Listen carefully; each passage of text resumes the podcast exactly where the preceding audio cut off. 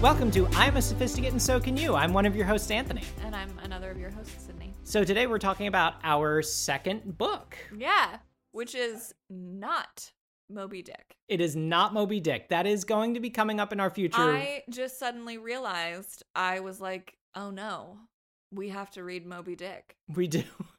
and when you said that to me, my response was, oh no, you're right. Yeah. The only reason that we don't have to read War and Peace is that I tried to do this podcast once before.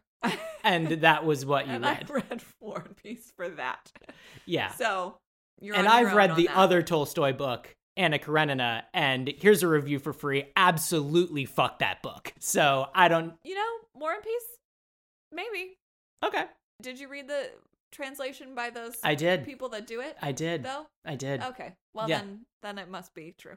Yeah, waste of Uh, 750 pages and that much time of my life. Yeah. But we're not here to talk about Anna Karenina. We're here to talk about Salman Rushdie's Midnight Children. Right. Yes, because we were like we were like, "Oh no, Moby Dick." And then we were like, eh, "No, not yet." Not yet. No, thank not you. ready. Yeah. And so we come to you with Midnight's Children. Yeah. So, if you are not familiar, Midnight Children is the book that made Salman Rushdie famous. It is not the book that got him on a hit list. Yeah. That is a different book called Satanic Verses. Yes. So, this is his arguably his most critically acclaimed book, but not his most famous one. Oh, I I guess I feel like Midnight's Children is his most famous book.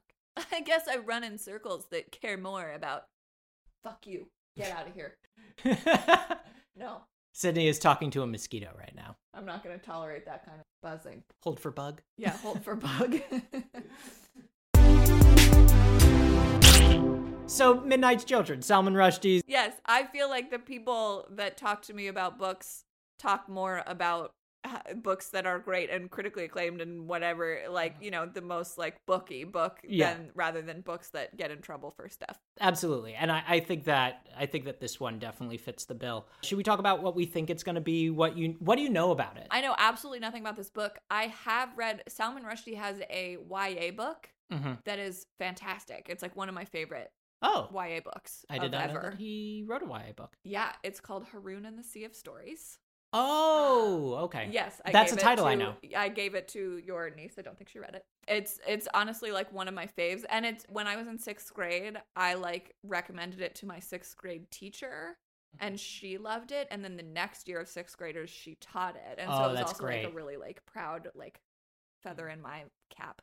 I read it at least twice, but like at an age appropriate time. So like I don't really remember the particulars, but I just remember it feeling magical in like a just a different like milieu, Which is than, really like cool. some of the normal magic Mhm. of of the YA times. So like I guess I'm hoping for that in this, but like a grown up version. But I don't know. I have no idea if there's any magic in it at all.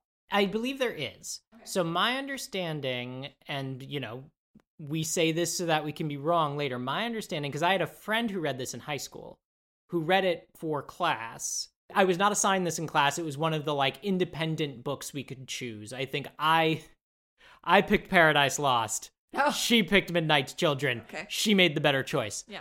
She really I'm glad liked. you did that though, because it means I don't have to read Paradise Lost for this. Oh yeah, no, you don't. You don't have to. Uh, I I've read it three times because I'm a No. fucking nightmare. Why have you? I, I was assigned it twice. Okay. Anyway, I had a friend who read Midnight's Children in high school, and she loved it. Okay. And she thought it was great. And she would tell me these little things about it. So, my understanding is that it is about children who are born at midnight on the night of the partition of India into India and Pakistan. So, like the day of Indian independence. And I believe that they have some kind of magical abilities. And I suspect that there is one character whose poop is in some way magical Oh, okay. because I remember she made jokes to me about sounds really magic poop. And I remember her going in being like, oh man, like I think she chose it on the teacher's recommendation because she was like, I'm stumped, I don't know what to do. And the teacher was like, hey, you should read Midnight's Children. She was like, oh boy, I don't know, this is a real booky book. Sure. But she came out of it really enjoying it. Okay. So I'm cautiously optimistic. You know, so so-. Sometimes- based on his other title, which I assume will not be very much like this because it's for children. Yeah. I mean, sometimes when people are like, ah, "Oh, these book is great," sometimes I come away from it being like, "Well, I don't know, Yeah. okay."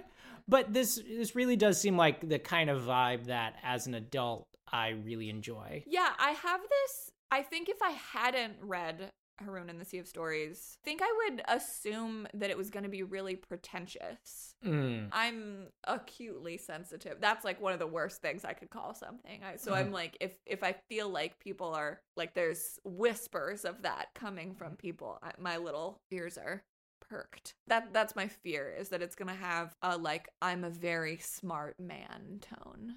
Mm, hmm Here's my smart man words telling a smart man story. I am reading a book right now that I am concerned is a little bit like that. Yeah. But it's just because any man, but also like because I have this like concern that he is like literature. Yeah, he's definitely capital L literature. Yeah. at least I- so far as I've I'm- been told. I'm worried there's gonna be eh, just uh, I don't know that, that like like a vibe of like my man stuff's really important. I don't know. We'll see. Probably not. We'll see. Yeah, I'm I'm cautiously optimistic. Yeah.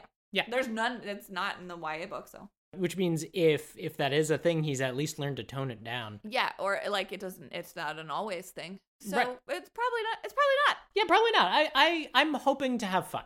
Yeah. I'm hoping to have fun. So we will bounce to the future and we will let you know what we think. But boing.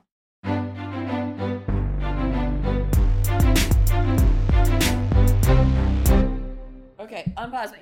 Unpause. Hello, we're back. We're back. Um, with the the the real subject of our of our Mhm. podcast, the real fruit of our labors, and it was labor.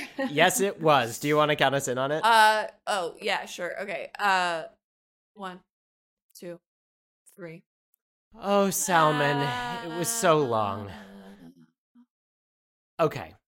okay So the last time it took us a while to record the after because I had failed to tell you that I had read the book. yes Uh, this time it took us a while to record the after because it took me three months to read the book. I, I mean it I finished a little faster but it was it was work there there and there there are merits to this book like we will find some nice things to say but it, it the overwhelming impression that it left me with was of work of of hardship yeah, it was a difficult book to read, not because the language is hard. No, I think I was most engaged when he was playing more with language. There Mhm. are some passages that take on an almost like patty cake, like in green and black, the claws and Yes. the children and the like the uh black and green and the curtains and the Anytime Like- he's talking about the widow, yeah. it's really good. Yeah, and there's a couple other times where he he gets like a little more stylized in sort of a like a like a sing-songy like not even like a children's book but like a like a nursery rhyme gone macabre. Yeah. And that's a good trick. He does it good. But there's a lot of pages. There's just a lot of pages in the book and I I think this feels like the wrong note to like start a podcast on, but I just I feel like what I learned from this is that next time the first 100 pages of something feels like this, I'm I'm going to insist that we bail. Yeah. So here's here's what happened. So this book in a couple of sentences. This book is a loose historical allegory for the first 33 years of the post-colonial history of India as told in mostly the first person by our narrator Salim. It is the story of one man and his family, essentially. But that person, Salim, was born at the stroke of midnight on the day of India's independence from Great Britain. And so he is endowed with very special psychic powers. And his fate and his life is very closely tied to that of both the nation of India and in some ways the nations of Pakistan and Bangladesh, but mostly India yeah. to the point where his face looks like India. Yeah. He has a big nose, he's got a birthmark on either cheek that looks like Pakistan and Bangladesh, and he's got a bare patch at the top of his head where the Himalayas should be. Like things happen in his personal life that mirror things that are happening politically and like his family keeps sort of like getting kind of entangled and there's a mm. lot of like and this is all very explicit he's not trying to be cute about it like it the, it's, It's- yeah. he's explaining to you like what like the allegory of it as it's allegoring Right, right. And I was thinking about this today because I do agree that the book does feel like work. And I think that there's a couple of reasons why that is. And I think that at least one of them is not Salman Rushdie's fault. So, Oh no, no. There's a lot of 600 page books we could have read that I would have been like, fuck this. The first time I tried to do this podcast, I read all of Brave New World hmm and fuck that book. And that was my conclusion is I don't know why anyone has assigned this in school anymore. It's stupid and I don't like it and I had a lot of reasons why and and I don't need to know more about what was going on in the guy's head. I think he sucks. Right. And I don't I, I I'm I'm not mad at Salman Rushdie. Yeah. I still think he's really talented. I didn't come away like, "Ah, stop giving men pens." Yeah. And I could have. Yeah, so I was thinking about it and I was like, okay, so this is a loose historical allegory, and he does try to point to when it is happening. Mhm. But I think if you don't have a at least decent understanding of Indian post-colonial history, there's a lot that you miss. That, that you just kind of because he's doing magical realism, he's doing surrealism, and so sometimes it's very unclear where the line between what he's making up and what's actually happening Yeah. is There is definitely a lot that you miss, but I also feel like it is kind of a fun way. Like there's just a lot that I didn't know. Listeners abroad in America, they don't teach you the history of other countries in school. pretty much. So yeah. like I didn't really know. I I felt like there was a it was a fun way. A lot of what I was learning, I was learning in a fun way.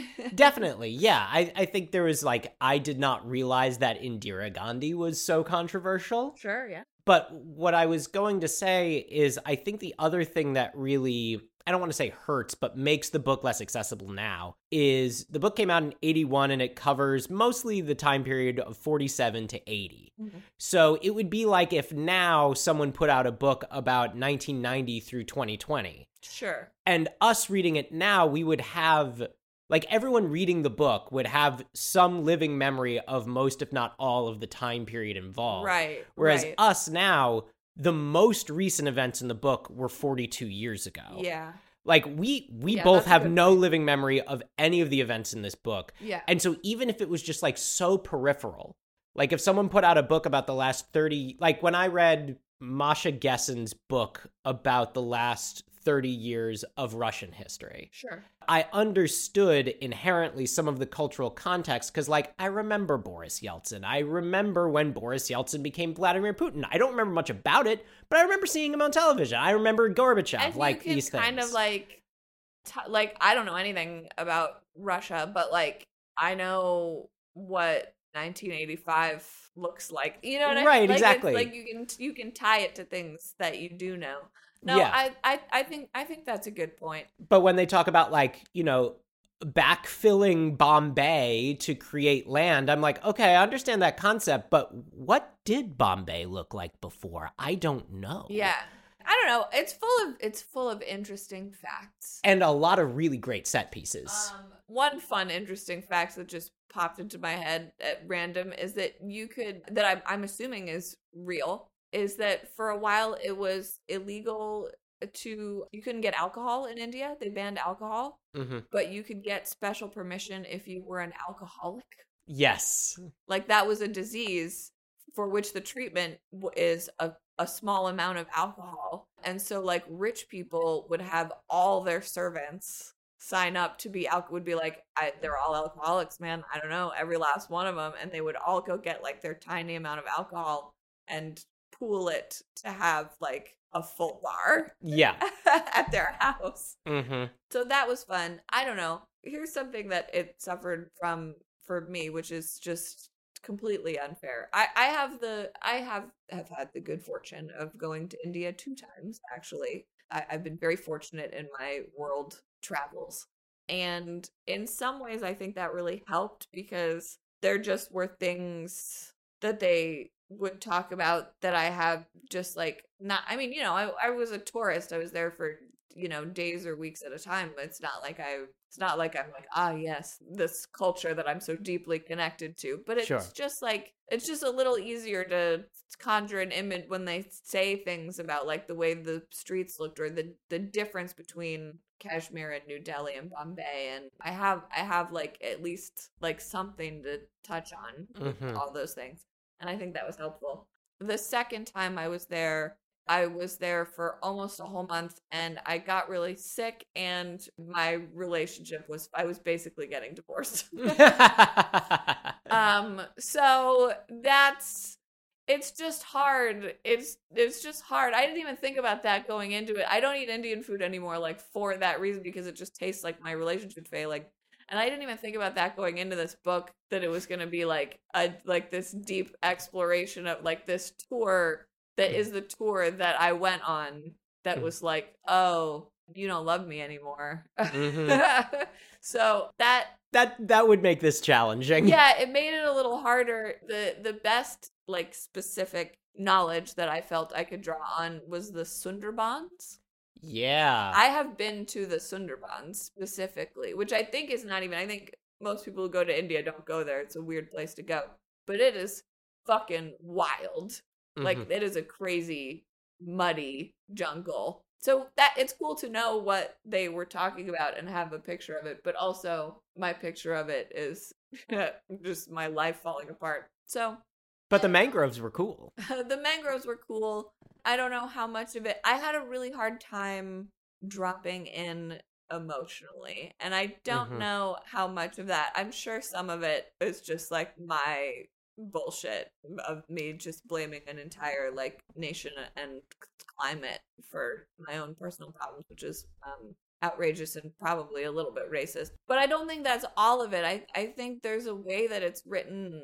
that's very clinical almost it's like it's it's it's very playful sometimes and that's nice there's a large cast of characters and that's Mhm. nice And some of those characters are really well drawn and specific, which I like. yes specific but not deep i didn't think Most of them know. like did you find yourself really like rooting for anybody like i just like couldn't like grab on Yeah, I think I see what you're saying because it's not a it's very much not a character driven story. A lot Yeah, of the people are there to like either represent ideas or to influence our narrator in some way. And on top of that, I think something that probably wouldn't happen now because I think people would jump on this immediately is Salim doesn't really make a lot of decisions for himself. He's very much a cipher as a narrator. yeah Like stuff happens to him a lot. Like a lot of stuff happens to him. Yes, but I found like as a as a focal point, I I found it hard to know like like what we want in it. We we want a hero of a story to have things that drive them and push them. We want to we we want to see them. We want to get to see them do the thing they do. Mhm. And he what is the thing he does? You know what I mean? Like I just like did it's not that I disliked him. yeah. I just like I didn't know what to root for. I wasn't like I, I I didn't see like what like what is the thing what what's he after and what's you know the stupid story stuff. What's he after and what's the thing that's stopping him from getting it and what's the thing within him? What's the real reason, the physical Mhm. reason, and then what's the reason within himself? And I don't know. I just like couldn't. The only person that I felt like I understood and like had ambitions for as a reader was the little sister. Oh, the brass monkey? Yes. Hmm. And it bothered me that she didn't get a name, but I eventually came to understand why he did that. There there were a few things about the way the women were written. I do think it's written a little bit Like a man by- was writing by it a- 40 years ago? man. Yeah. like there's just no way around that. I, I I don't know. I did like her, but also it's like how filled in really was it? It's like oh she's a handful. She's rambunctious. Like she she burns shoes. Mm-hmm. I love all that, but No, I, I think I, I who think am I I, following? Who are my guys? What what's beneath the surface for any of these people? It's very like happenings, happenings, happenings. Yeah, and like you don't need to do all of that. Like you don't need to have all of those deep motivations in order to make characters interesting necessarily, depending on the kind of story that you're telling. But my friend Nick had a really good way of phrasing his opinion of this book that I, I, think that I share, which is Salman Rushdie got so caught up in doing all of the myth making that he was doing that he forgot to create an interesting protagonist. Yeah.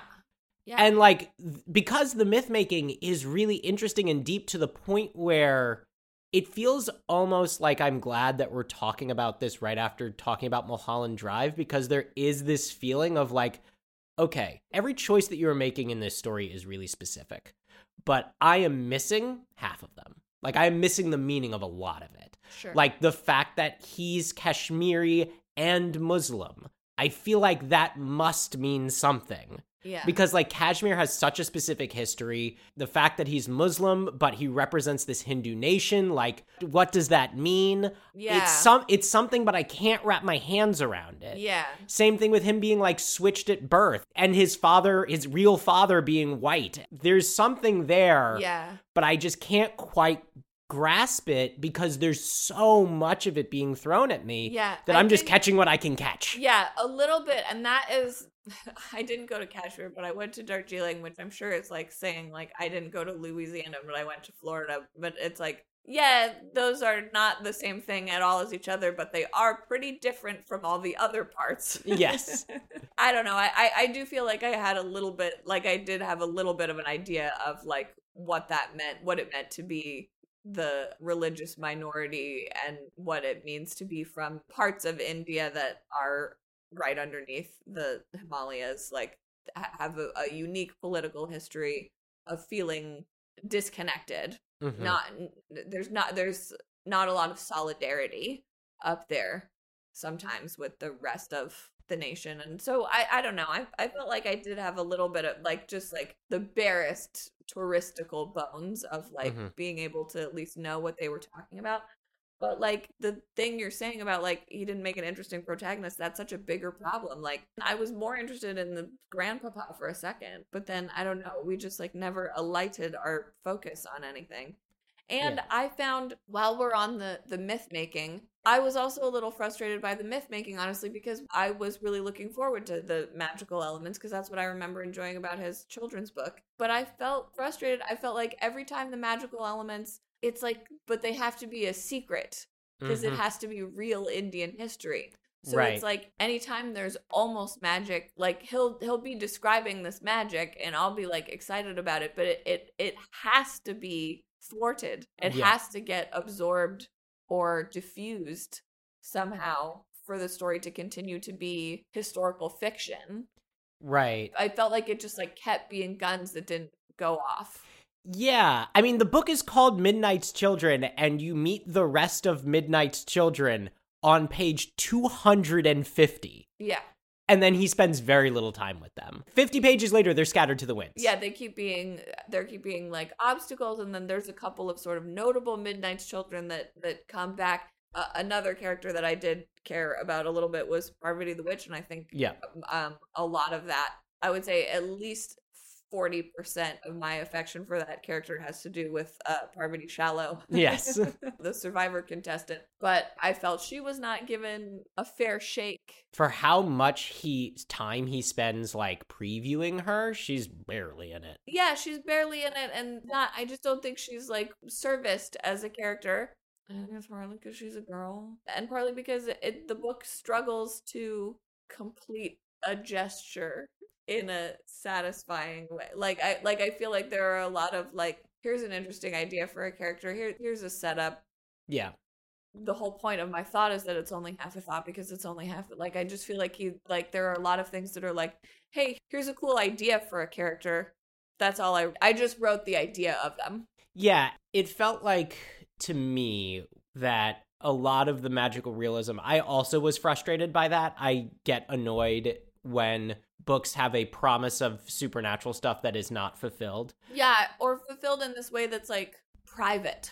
I You know what I mean? It, it Yeah. never it never it never um leaks. Yeah, my understanding of how that was going, and this is just how I was trying to interpret it and rationalize it in my head, I saw it as him trying to make a point about how there was so much wasted potential in the early years of India, of like, we could have been so wonderful and magical and embraced this part of our culture mm-hmm. that is so rich and so meaningful, mm-hmm. but instead we just crushed it Yeah. and tried to make ourselves like everyone else and tied ourselves to this like shitty destructive part of our own history yeah. where all we're going to do is destroy and then populate and like that's it Yeah. there's got to be more to it than that Yeah. And, like while while that makes sense. is but at the same time that doesn't make it any less frustrating when he's like Yes. ah yes i the most powerful of all the psychic master use my powers for 50 pages and then they are removed from me because i get my deviated septum fixed Yeah. but i have a preternatural sense of smell now which actually has more bearing on the plot than his psychic powers Yeah, but then he uses uses it to get lost in the Sundarbans. That's true. That's true. After getting hit in the head by a flying spittoon and losing his memory, there's a lot of really fun, strong choices that happen in this book. Yeah. Yeah. At one point, he gets amnesia because a bomb falls on his parents' house and he gets hit in the head by a flying spittoon and forgets who he is for a good three years. Yeah, and it and it's it's fun because the spittoon has been emphasized throughout the book for reasons we don't understand. Like Yeah. he's just always bringing up like Ed, don't worry, the spittoon was still there or just like describing some other scene like little little did I know packed away in the trunk in the corner was the spittoon and it's like w- okay and then it's like oh because later it's to brain him and, you know Yeah. And then he carries it. Yeah and then For the whole time he's in the Sundarbans, he's got this fucking spittoon. Yeah. And everyone's like, why do you have that spittoon? And he's And like, I don't, know. know. I need it. yeah. yeah, no, there's a lot of fun and whimsy. It just doesn't it doesn't feel like fun at the time. Yeah, because it's I have a problem with books where it takes forever for them to do something and there is someone in the book who is going just get on with it already. Yes. You're taking too long. Yes. And there is a character who's doing that in this book and every time that happened I was like, "Oh my god, yes, this is taking way too yes. fucking The long." Princess Bride. Yeah. I started it and I was like, "Ooh, this is going to be long." But I kept being like, "But I can do it." I don't know. It's like it was never it was never annoying or boring enough that I was like, "We need to pick something else." Because I I would have, you know what Yeah. I mean? Like it's a long book. We there's only I mean, you pulled the ripcord on Native Son quick. yeah, it's not worth it. You're only, how many books are we all gonna read in our lives? Right. You know, it's not worth it to read one that you know you're not enjoying, and it just like it really just like sat right on that line for so for 600 pages. Yeah. It was like I'm not bad enough that you need to bail, but I'm also not good enough that you're having a good time feeling enriched or like excited to pick me up. Yeah. Although I will say, I think that my biggest problem with the book, other than my frustrations about the magic, was the pacing of the yeah, book. yeah. Yeah. But It's half it's yes, but halfway through the book, or about halfway, there is a noticeable change in the pace. And he even comments on it. He's like, events are moving faster now. I have I have to get through, I have to finish. Which is interesting, but also I was like, where was this sense of urgency the entire yeah, time? Where was this I- and he does say that, but I don't think that it. To me, it did that did not stay consistent. I felt that there were still parts that moved and parts that dragged in the second half. Yeah, there there definitely I were, don't but think it was, like it was like, and now we're off. no, it was not. It was still not a crisp pace. But like It was for the not. first for the first hundred pages, Not crispy. Not For- a crispy book. for the first hundred pages, he's not born. For the next hundred and fifty to two hundred pages is ages one through ten, and then ten through thirty three is the back two hundred pages. Yeah.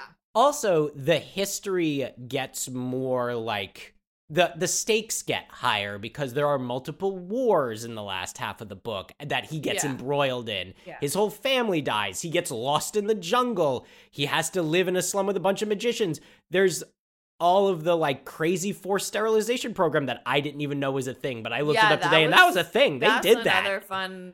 Oh, I assumed it would. Anything. I assumed that, that all that stuff was real. You know what else was real that I found out today? the pee drinking. Yeah, I figured that too. I I I, I I just assumed figured it would if unless it's like explicitly physically impossible. Mhm. I just assumed that he was drawing on actual Indian history or commonly understood minority conspiracy theory. Yeah, there was just a lot that I had to like catch on the back end in this book because he throws so like much at you. CIA killed JFK, that kind of thing. Like, is it a fact? I don't know, but like, is it something we're saying? Like, he didn't make it up. You know what I Right, mean? right, like, right. It's, it's it's around. I, Yeah. I pretty much everything that had to do with Indian politics, I assumed was either actual or uh, like that level of presumed. actual, yeah. Like there's so much that he throws at you that there I just know there was a lot that I missed. Like it took me I don't know how many hundreds of pages to realize that like I understood that when he said his father was wrestling with the gins that that meant that his father was drinking.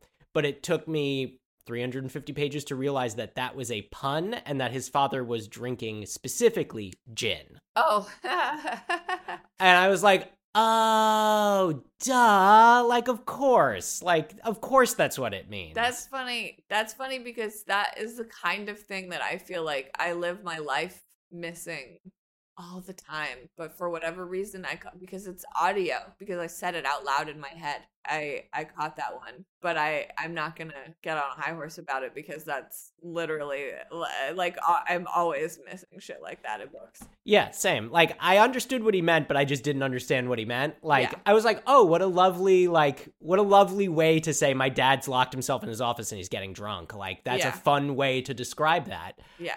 But yeah, there's just a simpler explanation. It's a pun. Well, it's both. That's true. But like that is that's the beauty and difficulty of this book is it's like everything has at least two meanings, if not three. Yeah. And it really does make and you work like for it. yeah and it's like how rewarding how much do you want how much do you want all those meanings Yeah, and like honestly, again, I'm glad that we're talking about this after talking about Mulholland Drive, and I'm also glad that we're talking about this after talking about Akira, because it's like both of those really like make you work for your dinner. You know, like you Yeah. you gotta get through it. yeah i i hope you guys are, are finding this description enriching and and i'm not i'm we are not like here to tell you that this book is garbage because it's not it's very well written Yeah. and if someone assigns it to you you shouldn't be upset i personally would say if they recommend it to you proceed with caution Mhm. like if you're having a hard time in the first 50 pages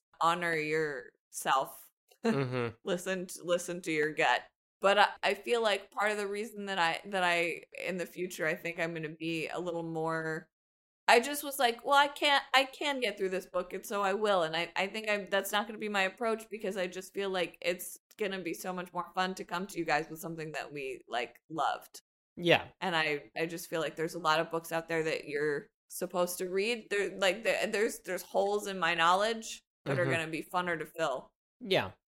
I, I think that that is true. And at the same time, even though there were large swaths of this book that I wasn't enjoying myself that much, there were also big swaths of this book where I was having fun. Like, there was a day that I spent, listeners, this might be a little bit of TMI, but a few weeks ago, I was having really bad groin pain. And when you are. Oh yeah, uh, your torsion day. yeah, my torsion day. uh, when you are a testicle having person and you have pain in your groin, doctors will always send you to the emergency room for an ultrasound because your body can do this weird thing where it ties itself in a knot and then you lose circulation to one of your testicles and then you lose the testicle. Sometimes, if you're me, it can untwist itself. Which is what happened to me on my way to the urgent care. So I spent the So entire. that- I don't think it, I, I I don't think you're the only one. That I think that happens. No, it does happen. Yeah, it does okay. happen. But I was saying specifically, it happened to me. Yes, yeah, yeah. yeah. Um, so I spent the whole day telling a little bit mystified doctors that they needed to check my groin because I was told by other slightly mystified doctors that someone else needed to check my groin. yeah. Which meant that I spent a lot of time at the waiting room of Glendale Adventist Hospital. And while I was there, I read like a hundred pages of Midnight's Children. And honestly, I was really glad that I was reading it. Like I was glad to have it there with me. Sure. Yeah, maybe I don't know. Maybe I just wasn't like putting myself in the right environments. Maybe I. I, I mean, we got off on the wrong foot just because it uh, India reminds me of emotional pain, Yeah. and I, you know, maybe I just never really committed in the way. I mean, I did. I I did commit in the sense that I fucking read it. Yeah, but I I feel similarly where I'm like it took me so long and I know about myself that when I take a long time to read something I enjoy it a lot less. Like if Yeah. I had just like not spent sometimes weeks between picking it up, like I think I probably would have had a better time Yeah. because I read the last 200 pages pretty quickly and I did enjoy them more. Yeah. So I, I don't know. So okay, so that's that's some hard advice. If someone assigns you this book, read it fast. Yeah, I mean it's hard to read this book fast because it's long and it's dense. No, but like you know, dive in. yeah commit to it so you you've kind of you've kind of been hitting at this already but i just want to ask the question who is this book for I don't know, not me. I, I think you make a great point about like I think it's for people 30 years ago. Like I, because I know it was a really big deal. That's part of why it's on this list, and I think it just maybe was a lot more product of its time than I understood going in. I thought of it as like I thought it was going to be some real like classic literature, and I think it, it's closer to like a book of the moment, and that moment is not now. But also, there are, as we said, there are some moments of like really fun, skillful writing. There's a lot of exciting imagination that happens in it. Like to me, I, I agree with you that it does kind of pick up halfway through, but I, I would say if the things we've said sound interesting to you and the and and my reservations don't sound like things that would bother you just read 50 pages and and you'll know you know what i mean? Like Yeah. i think i think it's for i think it's for people who like it.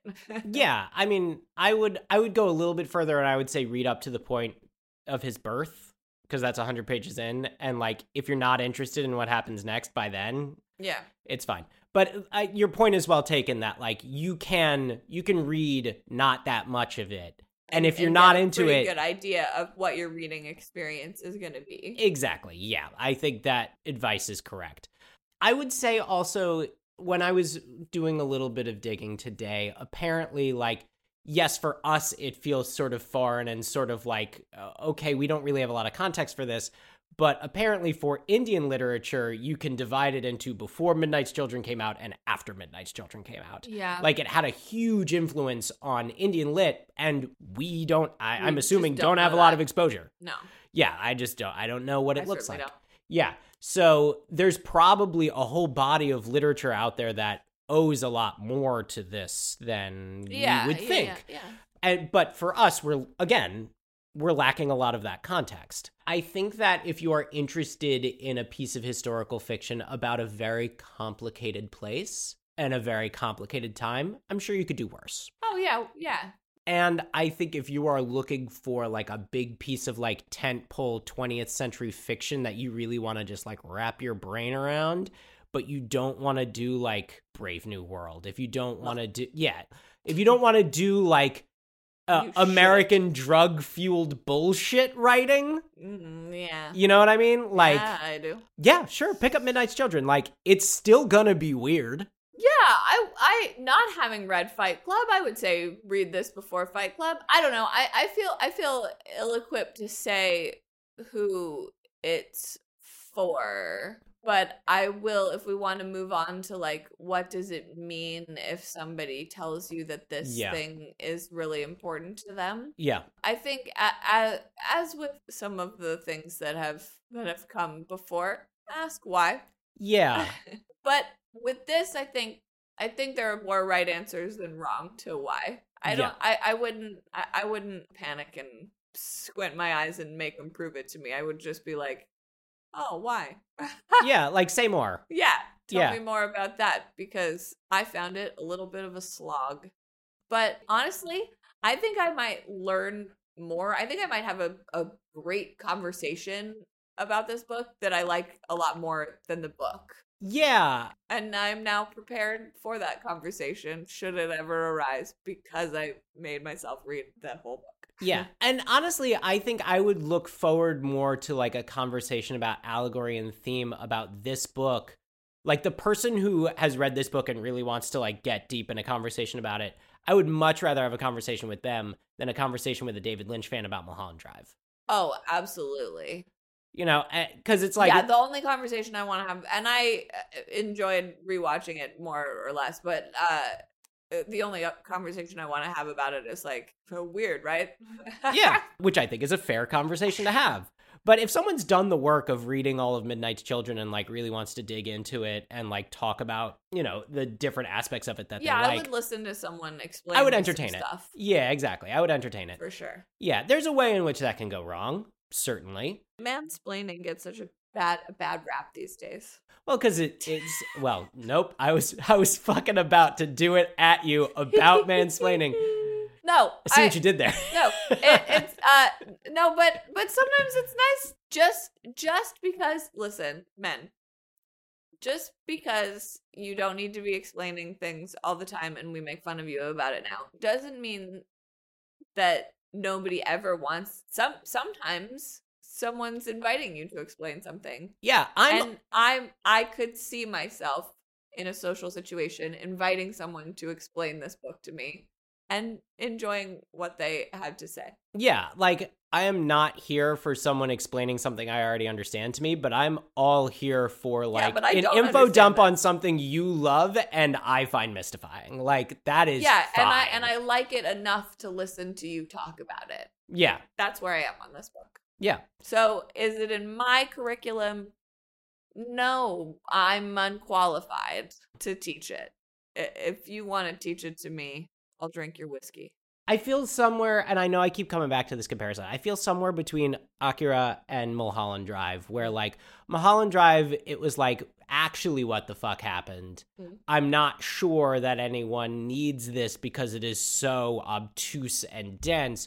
Whereas Akira was like, okay, like, yes, that was a challenge, and some parts of it were a slog, but like, it's pretty undeniable. Like, it's Yeah. it's a titan for a reason. yes And that is kind of how I feel about this book, where I'm like, again, like, I agree with you. I wouldn't teach this book because I can't. yeah But if you ask me, like, what is a piece of like capital I, capital L important literature for me to read from the last 50 years, I'd be like, Midnight's Children. I like, there's a reason. yeah i wouldn't i wouldn't strike it from the list Right, exactly. You know, it's certainly not our list of things that are absolutely no way not on our curriculum is pretty short, but it, it's not Lionel Richie and it's not Chinatown where we're like, actually, fuck that movie. You know, i don't know what to do with it the books are harder I, i'll let you figure out what to do with that that board yeah. I was also thinking, like, well, does that make it optional reading? And I'm like, no, it doesn't, because I would never tell someone to optionally read this. Like, if No, you're going to like read it, you fucking read of- it. yeah But I'm also I me am not going to require anyone to do it because that feels incorrect f- Yes. coming from me. It is neither required nor optional. yeah, like if you think you want to do it, commit. yeah. I think is really where we're at here. Yeah. Last thing I want to say on the actual substance of the book, just because I brought it up in Mulholland Drive, is I said David Lynch was bad at naming things because the monster hung out behind a Winkies. And then we turn around and in this book, the primary antagonist is the son of someone named Wee Willie Winkie. So maybe it's me that's the problem. Yeah. So I, I think so. yeah, I think that's the only conclusion to draw from that. yeah. Clearly, I just have a problem with things being named Winkie. So anyway, where can people find you on TikTok? oh, at Trash Analysis. You can find me at TikTok at Anxious Archfey, or you can find me on Twitter at Anxious Archfey, and you can find the show on Twitter at Sophisticate Pod. So please remember to like, subscribe, and Yeah, we need you guys. Our five star. We need them. We've got to do Twilight. Yeah. I really thought we'd. I thought we'd. I thought we'd be. We were getting them at a pretty steady clip, and they have slowed down quite a bit. So please do Yeah, rate and comment and Blackmail subscribe. your friends like who aren't even listening because we want to do the Twilight thing. Yeah, seriously. And- Or have them listen to an episode, which is great. We love downloads too. And I will say that we really do appreciate everyone who does listen. We know that these show the show is not short, uh, so we do appreciate you taking the time. We have we have fun recording it, and we hope that you have fun listening to it. Is really what I'm it's- getting uh, at. Yeah, it's it's mostly for us. it is well we have people who listen to this show who have never met us before which i really appreciate Yeah, who listen religiously which i really appreciate That is amazing. yeah Hi, if you're one of those people. hello we see you and we really appreciate you listening Yeah. okay great well that about does it here for i'm a sophisticate and so can you good night and good luck.